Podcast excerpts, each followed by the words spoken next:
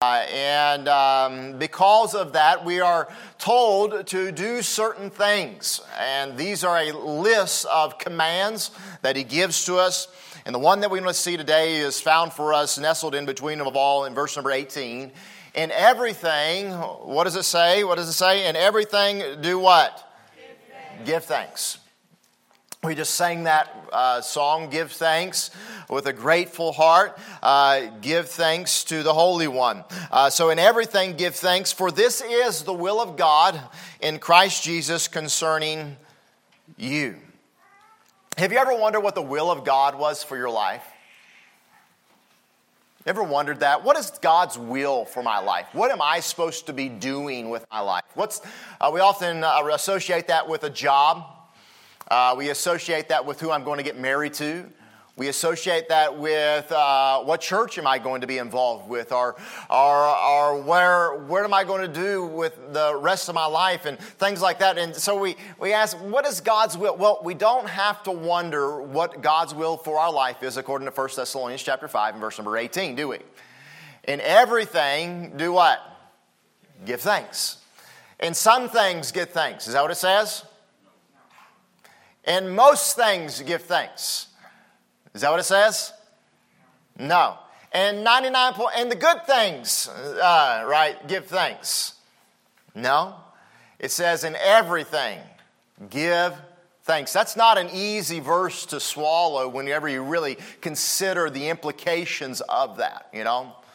Uh, whenever you consider that, you know, I just lost my job last week. How do I give thanks? How am I going to do that? And that's what we want to talk about today is just uh, a closer look at Thanksgiving. That's our message this morning. A closer look at Thanksgiving. Thanksgiving should be a part of every believer's life. It should be something that's embedded in your life. It should be a part of your life. And it is something that all of us, uh, if we were had good parents, we were taught good manners, amen and your parents taught you to say thank you.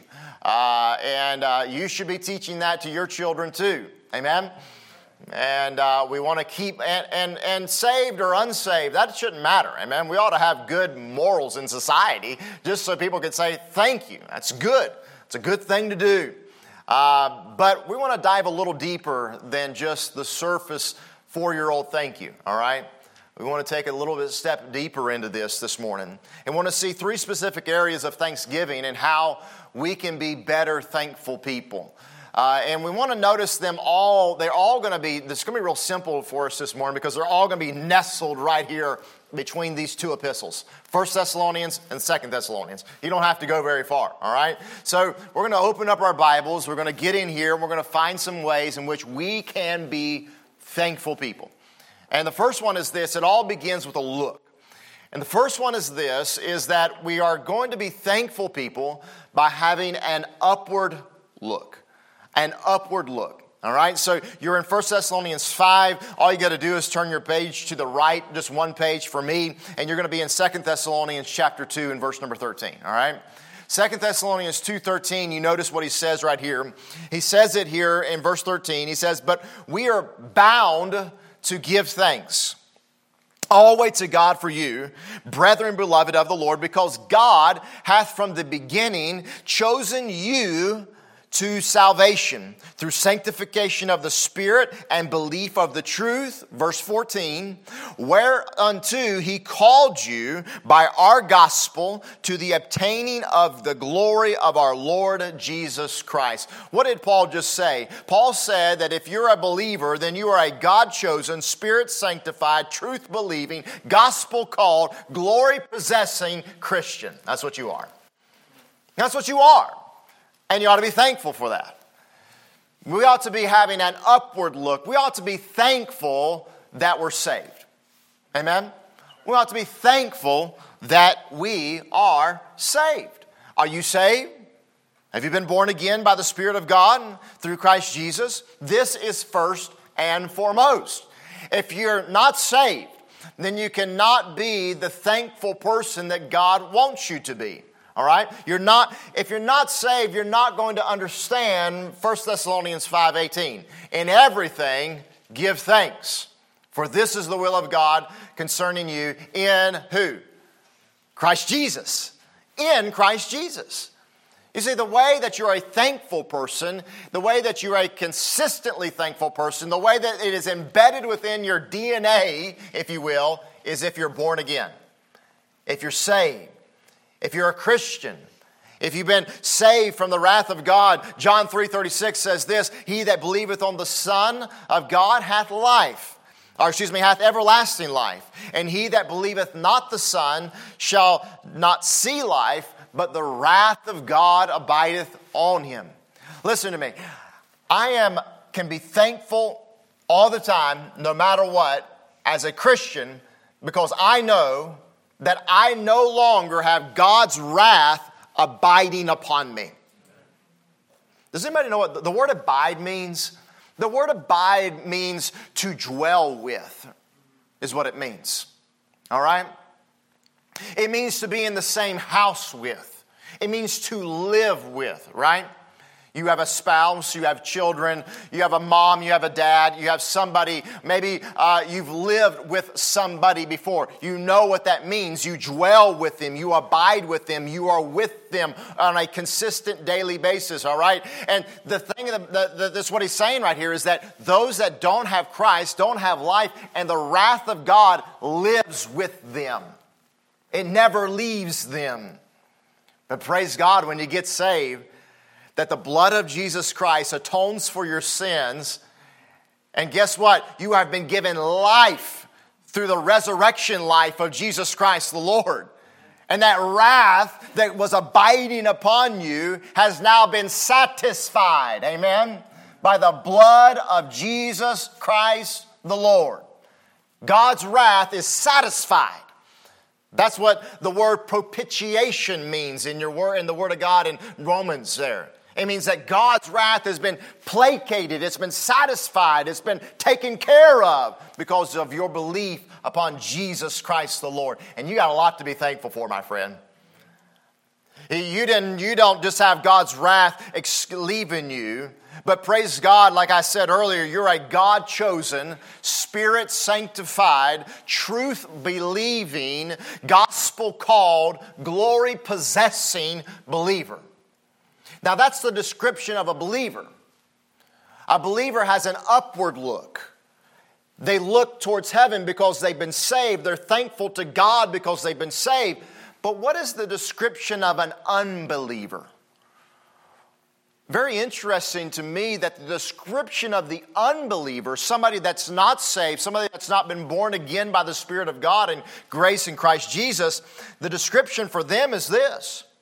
Romans 121 because that when they knew God, you see, don't let anybody ever confuse you. There's no atheist out there. Somebody says, I'm an atheist. All right? There's nobody that's an atheist. Like they say, there's no atheist in a foxhole. All right? If there's no atheist, then why do atheists argue that there's a God, that there is, there, there's, there's not a God? I don't, I don't post YouTube videos arguing that there's purple smurfs, okay? All right? Because I don't believe in purple smurfs. Right? Why do people argue that there's not a God? Because they want to so much deny that there is a God that they want to try to argue and try to placate their own consciences by trying to establish that there is not a God, but they are arguing that there's not a God from the simple standpoint because they know that there is a God, but they don't want to listen to God.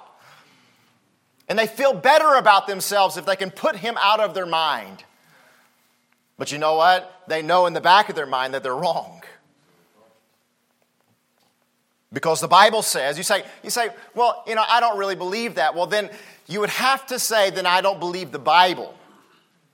Because the Bible says, because that when they knew God, speaking about unsaved people, that they glorified him not as God, and listen to the very next phrase, neither were they thankful. Thankful. You know, one of the first qualities that I find coming out of a new believer, oftentimes, is thankfulness. After they pray and they receive God and Christ as, as Savior, there's oftentimes, there's many times, not every time, but there's a lot of times there's a tear that comes out of their eye. There's a frown that turns into a smile. And they might even say in their prayer as they're praying to God to save them, they might even say, Thank you, God, for saving my soul. What happens? There's a change in their life because now they were at a place where they did not glorify God and their hearts were darkened and their foolish hearts, they became vain in their imaginations and they were not thankful to God. This also know that in the last days perilous times shall come, for men shall be lovers of their own selves, covetous, boasters, proud, blasphemers, disobedient to parents, unthankful, unholy.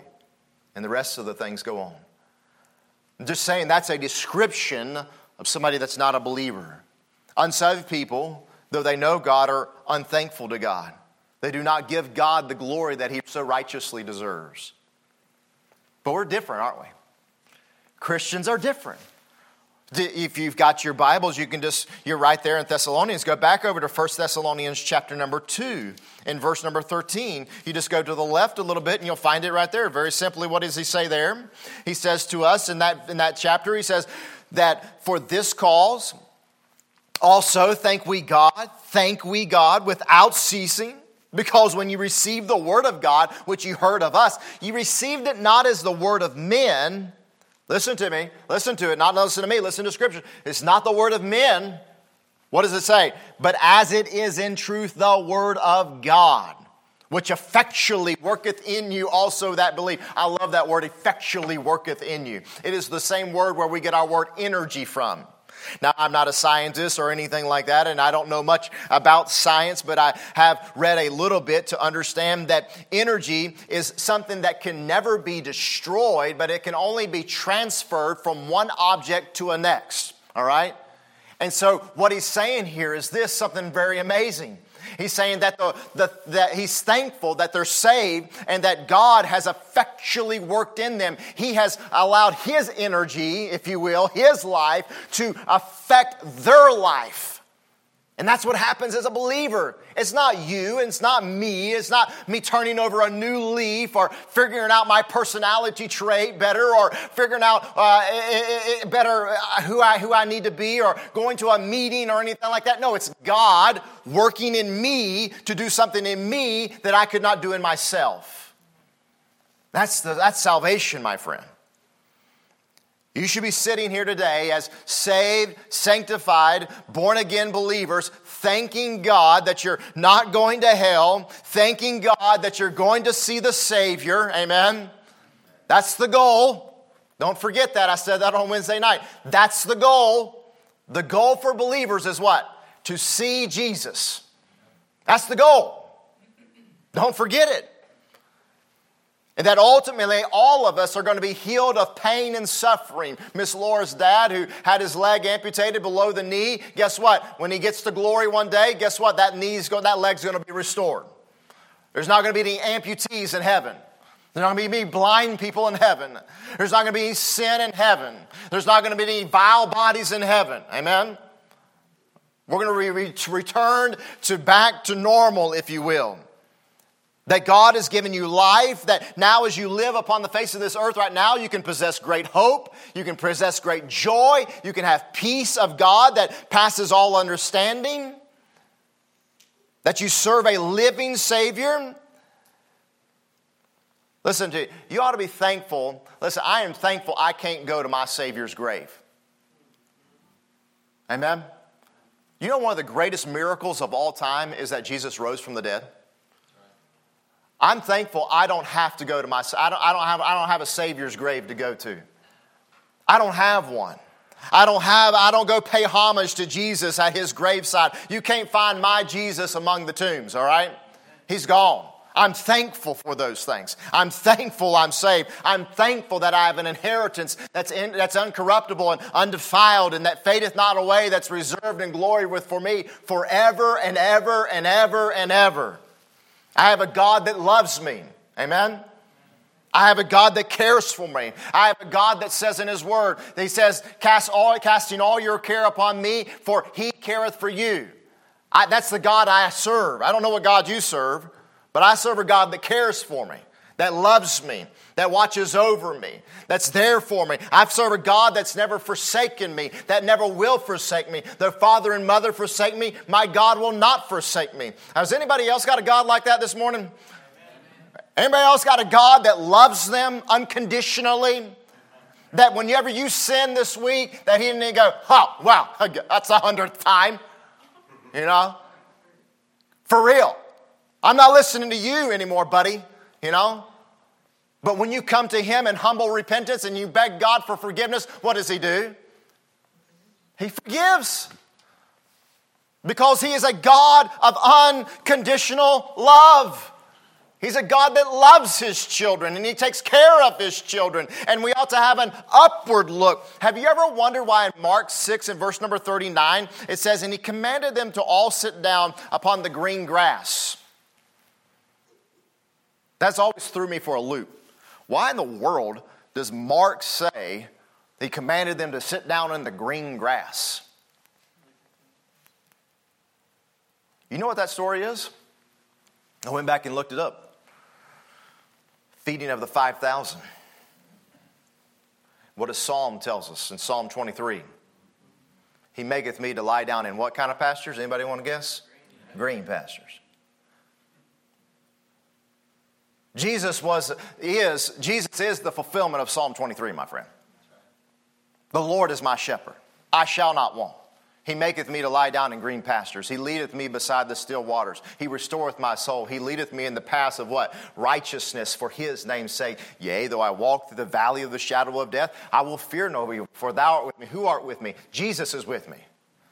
Thy rod and thy staff, they comfort me. Whose staff, whose rod comfort me? Jesus does. Who's chastising me whenever I do wrong? Jesus is who is also leading me back down the way that I need to go. It's Jesus doing that, that my friend. Y'all prepare us a table before me in the presence of mine enemies. My cup runneth over. He tells him, he says, Surely goodness and mercy. Whose goodness? Whose mercy is going to follow me to the end of my life? Whose is it? Jesus is my friend. And I'm thankful for that. And you ought to be thankful for that. And we ought to be having an upward look towards God. And if you don't have an upward look this morning, my friend, you're not going to have an inward look and you're not going to have an outward look. The rest of the teaching that I have for you here today would just simply be moralistic, all right? It's not going to be helpful for your eternal gain. But if you're going to be having some eternal gain, you got to get the first point in, right? You got to see that you got a need, and your need is that you're a sinner and you have no way to save yourself. But there is one that came to save you, and that's Jesus Christ the Lord. So there's an upward look. But if you're saved this morning, turn, if you will, to 1 Thessalonians chapter number 1 and verse number 2. You have an upward look, but you also have an inward look. 1 Thessalonians chapter, two, chapter 1 and verse number 2, look what it says. We give thanks to God always for, what does the next word say there? For you all. In studying this out, I kind of was considering that. He says, he says that I, I give thanks to God always for you, for you all. Or if Paul was in Texas, he'd say y'all, you know. Uh, I, give ta- I give thanks to y'all for y'all. And it made me think uh, about this and ask myself a question Are people thankful for me? I don't ask that uh, as a, in a proud way. You know, I'm not asking that to build your ego up. You know, they're really thankful for me at work if it weren't for me, you know, that company. Listen, I have learned, I'm not very old, I'm almost 40, but I've learned in life that there's nobody that's irreplaceable. Well, if I left that company, you know, what would they do without me? They'd find another person. That's what they would do because life moves on, buddy, and it don't stop. You just be thankful for what the job that you do have now, what God's given to you, and the good graces God has given to you. But what I mean by this is this is an inward look. Paul is thankful for the way that these Christians have responded to the gospel.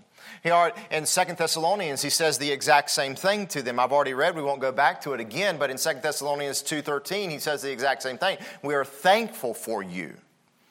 He, the Word of God, as I said earlier, was already effectually working in their lives in a very real way. But in verse number three of 1 Thessalonians 2, look at what it says to it. He says, Why was he thankful though? And he gives to us three very, very, very clear reasons to why he was thankful for them. He was thankful for them because he remembered without ceasing, number one, their work of faith, number two, their labor of love, and number three, their patience of hope.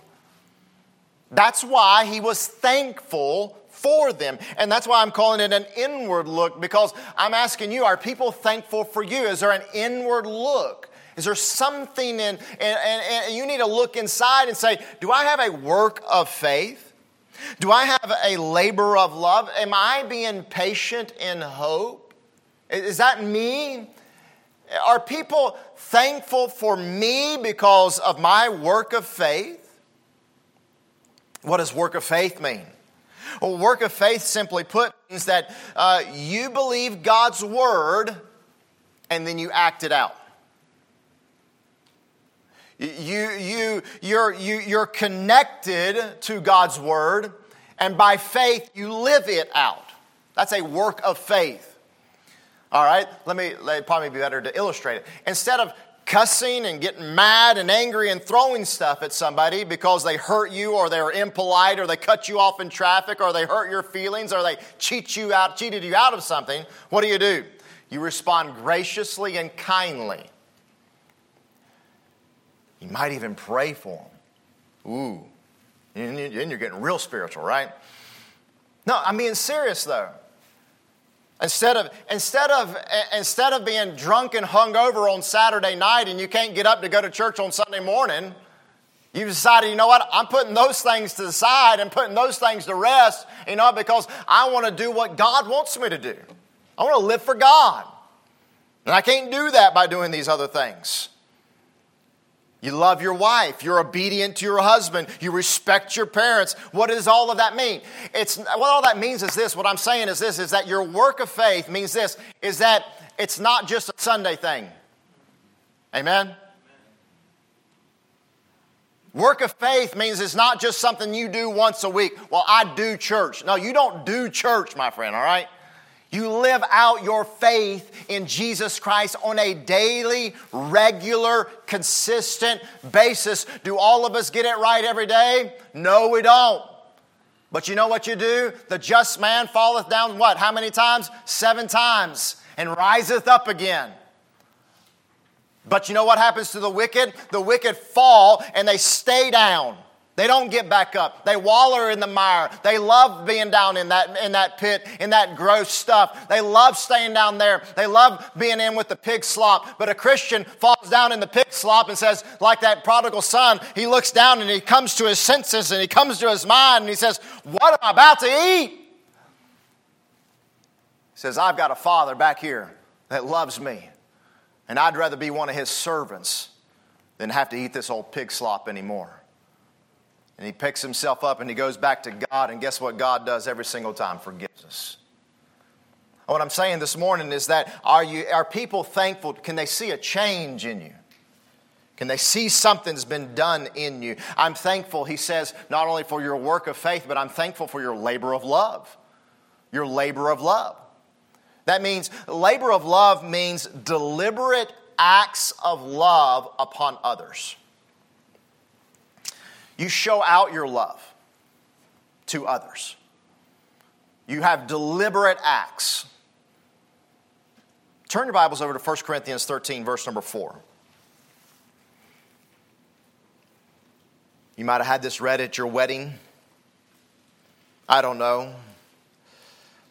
But the Bible says that charity suffereth long. Charity or love is kind. Charity does not envy. Charity does not vaunt itself, is not puffed up. It doesn't promote itself. That's the word vaunt there. It doesn't promote itself. It doesn't say, look at me. It doesn't behave itself unseemly. Uh, that means that it's not impolite, that it doesn't do things out of order. Love says, you know what, uh, this is the way it's done here at grandma's house, and I don't really want to, uh, you know, upset the apple cart because I love grandma, you know. I don't like the way grandma does it, you know. Who cares what you like, you know? You love grandma. It's Thanksgiving Day, you know? And she always says the poem before you ever before everybody eats, all right? We've all heard the poem 15 times, but we want to hear it again because that's what grandma wants to do because we love grandma. I don't know why I'm talking about grandma so much, all right? but you get the point. It doesn't behave itself unseemly. It's not easily provoked. I mean, just how many times has somebody got to poke you for you get mad? You know? How many times somebody got to poke you to get mad? Once? Twice? Three times? No, a deliberate act of love, a labor of love. You know what a labor of love is? Forbearance. You know what the uh, you know what the you know what forbearance means? Just real simply, putting up with folks. You know, there's some folks in life you just got to put up with. That's what you got to do with them. Why? Because you love them. Because why? Because Jesus loved you. And He forbear you and me. Come on now, don't get quiet on me. Doesn't rejoice in iniquity. You know, the, the world just, I mean, that's what the world does, doesn't it? I mean, they just, they rejoice in iniquity. They laugh about it, you know? Oh, they just carry on about sin and ungodliness. They just laugh. They think it's so funny, you know? Christians don't do that. Labor of love. Beareth all things, believeth all things, hopeth all things, endureth all things. It hopes the best in people. It endures difficult times. Could your wife, could your kid, could your coworker, could your pastor be thankful for the acts of love that you have deliberately shown to somebody else? When was the last time you deliberately showed love to someone? I've said this all the time. Love is better. Love is, love is better shown than said. People will believe your love for them when you show your love to them. That's how they know you love them. I can see your love manifested. I can see it in the way you give. I can see it in the way you give attention to, what you spend your time on, what you post on social media, what you talk about, what you ask prayers for, who you talk to Jesus about, who you bring to church, and uh, who you try to get to come to church, but they don't come to church. I mean, I, I can see it, your wife can see it, your kids can see it, and God can see it, all right? Could we say, I am so thankful for blank's labor of love? I'm thankful for your love. I'm thankful for your patience of hope. Your patience of hope. What does that mean? That means you are patient and hopeful in the midst of trials and troubles. You know what? That person right over here, you know, this person right over here, I'll tell you what, I have watched them, I have seen them go through some difficult time, I've seen them cry, I've seen them a little discouraged.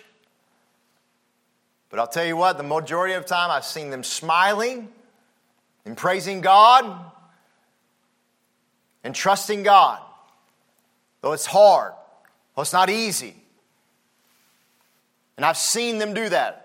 And I'm thankful for that because you know what that does for me? That lets me look at that person and says, you know what, if they can do that and I have a difficult time, then I need to be like them and I can take encouragement from them and say, you know what, I can do it because they did it.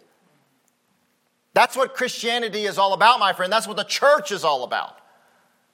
And so that people can see your work of faith and labor of love and patience of hope, and then they can take courage from those things and say, you know what, I can do it too.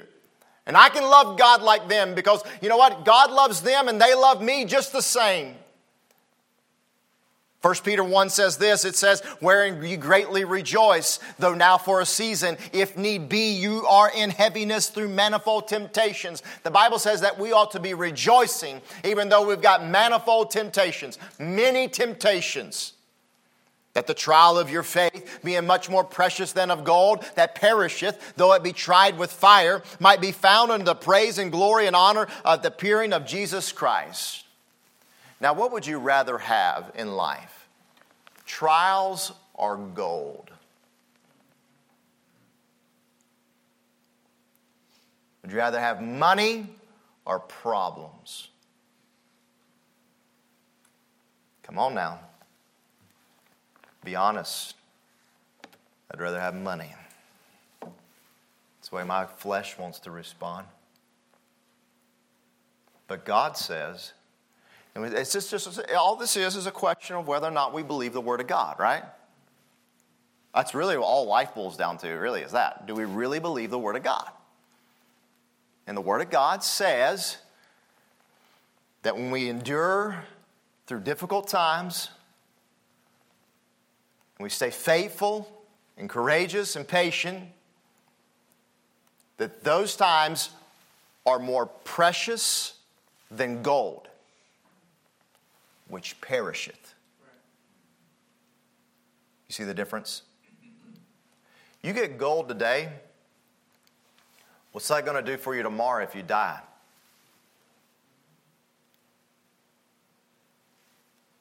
Nothing. What's it going to do for you in 10 years or 100 years? Nothing.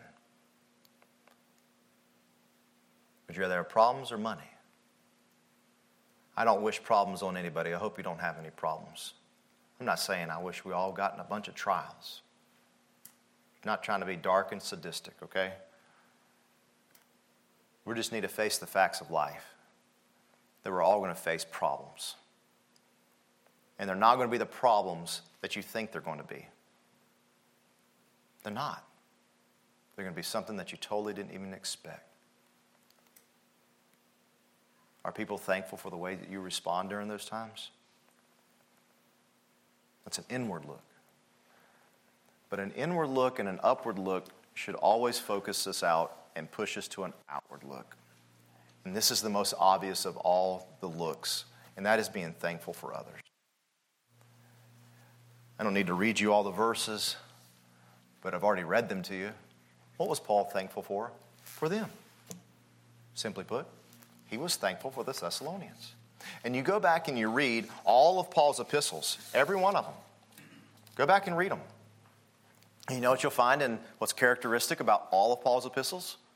He's thankful for every church that he had a part in. Every church and every person. He's thankful for them. Even the Corinthian church, and if you don't know your Bible uh, really good about the Corinthians, go back and read what the Corinthians were. They weren't the greatest of people, okay? It was a difficult church. It wasn't an easy church to pastor, all right? Can you imagine being in a church? I mean, just this is let's just take one example. All right, I can't resist this one. Can you imagine being a Lord at a, at a imagine, we have a we have a fellowship dinner here at our church every every last Sunday. Can you imagine uh, going over here to the fellowship dinner and half the church bringing you know brisket and smoked turkey and baked potatoes and creamed corn and sweet tea, you know, and just having an all out barbecue. And then the other half of the church has beans and rice.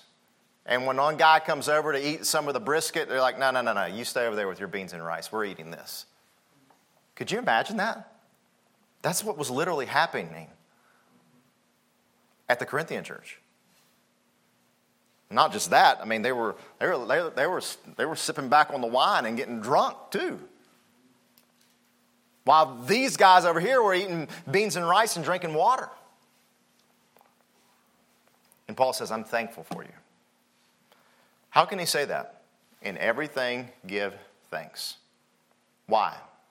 Because they knew, he knew that this church had been led astray and they had been misled by many other false teachers, and he knew that they were truly saved believers, and if they were truly saved, then he could be thankful for them. We need to have an outward look we need to be thankful for others. We need to turn our attention onto other people. Do you verbally, by your mouth, by text, by phone call, by email, whatever way you communicate with people, do you verbally talk to people and tell them thank you? Do you tell them thank you?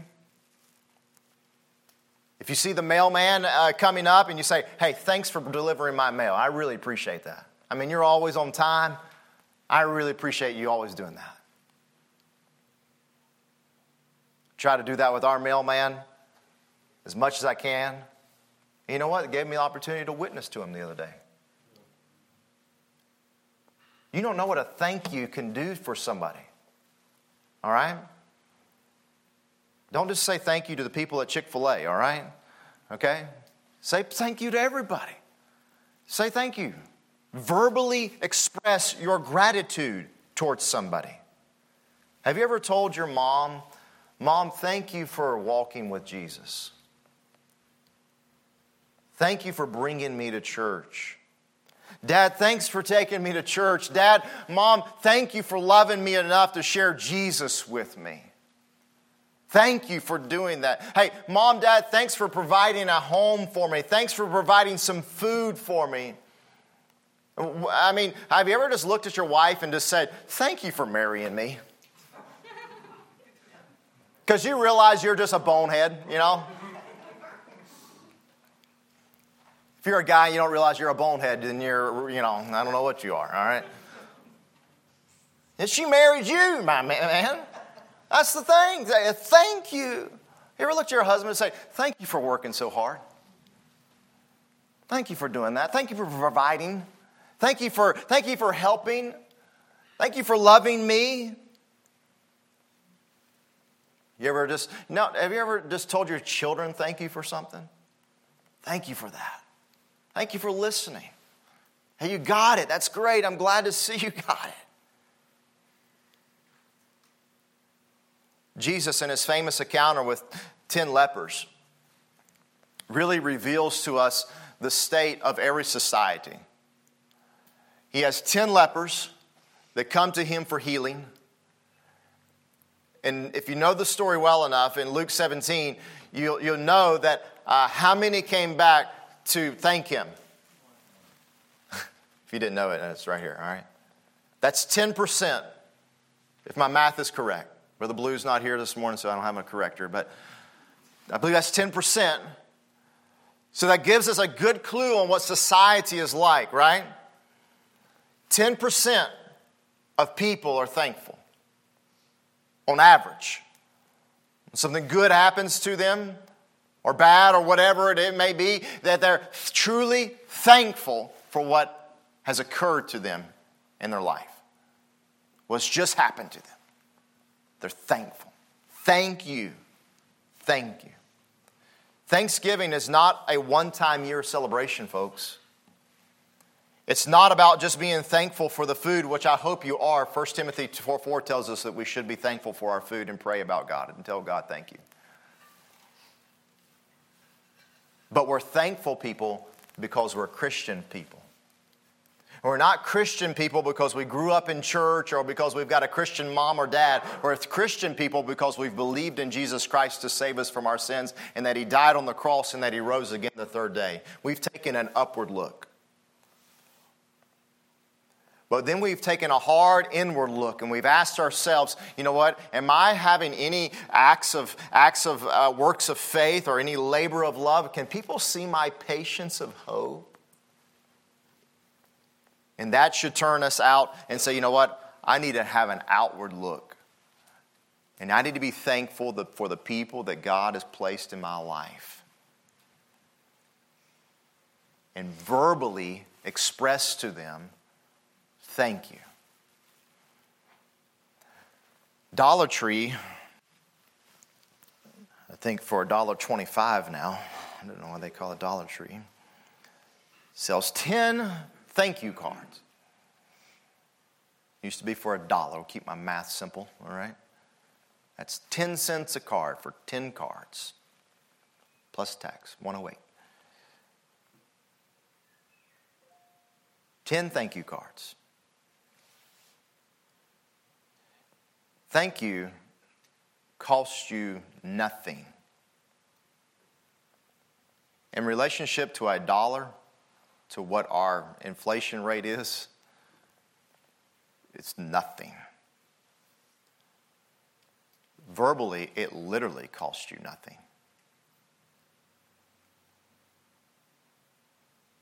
But the reward, the gain, is unfathomable.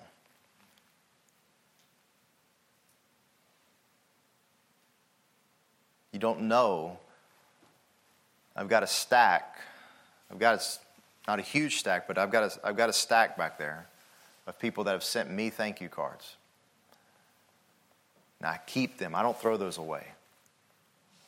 And I go back, and every once in a while, when I get a little discouraged in the ministry or whatever, I'll pull out some of those thank you cards and I'll read them. And I'll realize, you know what? Maybe God does have a reason for me to do what I'm doing here. And I'll be encouraged and I'll be helped. And I'm not looking for anybody to send me a thank you card, okay? That's not what I'm saying. But I'd love it. I would love it if there was one in here today that didn't know Jesus Christ as Lord and Savior. If you've never prayed and asked Jesus to save you, that at the end of this service, I could put my arm around you and I say, I am thankful for the God that effectually worketh in you. I'm thankful for that. And I'm thankful for every person that I've ever seen got saved. I've had the opportunity to lead them to Christ. And I'm thankful for this church. I've never, if I haven't said it recently, I'll say it now. I'm thankful for you. And some of you have been faithful for a very long time. And some of you are very encouraged me encourage our family. And some of you have been thankful, some of you have been helpful from the moment you've gotten here. Thank you. Some of you are just now getting on board. Some of you are just now getting here. I'm thankful for you. I'm thankful for every person here. And I pray for you. I have you in my phone, and I go through the list. And I go down every single family, and I pray for you and I love you, and I remember you, and I'm thankful for you. I thank God for you. I thank God for my salvation. And I hope all of us will have others thankful for who we are and how we share the love of Christ with others. Father, we're thankful for the word for you, God. We're thankful for this day.